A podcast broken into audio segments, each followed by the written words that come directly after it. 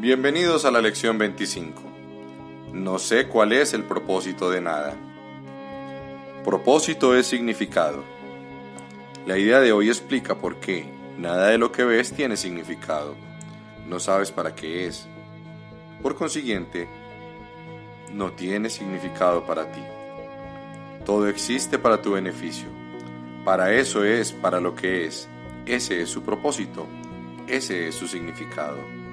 Al reconocer esto, tus objetivos se unifican. Al reconocer esto, lo que ves cobra significado.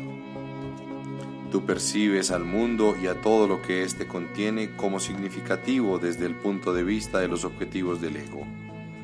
Estos objetivos no tienen nada que ver con lo que más te conviene, ya que tú no eres el ego.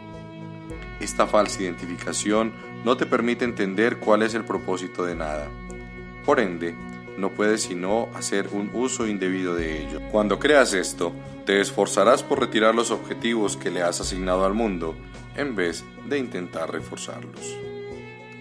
Otra forma de describir los objetivos que ahora percibes es decir que solo tienen que ver con tus intereses personales.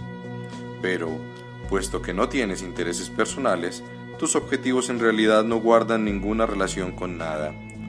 Al abrigarlos, por lo tanto, no estás abrigando ningún objetivo en absoluto. Por consiguiente, no sabes cuál es el propósito de nada. Antes de que puedas entender los ejercicios, es necesario un pensamiento adicional. En los niveles más superficiales reconoces el propósito de todas las cosas. Sin embargo, el propósito de algo no se puede entender en esos niveles.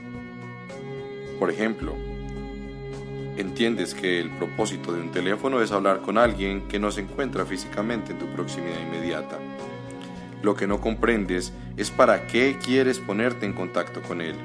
Y eso es lo que hace que tu contacto con él sea o no significativo.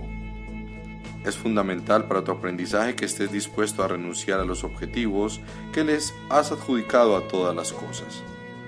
Reconocer que dichos objetivos no tienen sentido en vez de considerarlos como buenos o malos, es la única manera de lograrlo.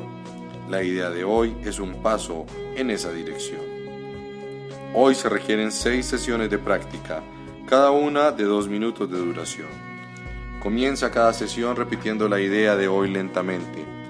Luego mira a tu alrededor y deja que tu mirada se pose sobre cualquier cosa que te llame la atención, esté lejos o cerca, sea importante o nimia humana o no humana, mientras tus ojos descansan sobre cada objeto así seleccionado, di, por ejemplo, no sé para qué es esa silla, no sé para qué es ese lápiz, no sé para qué es esta mano.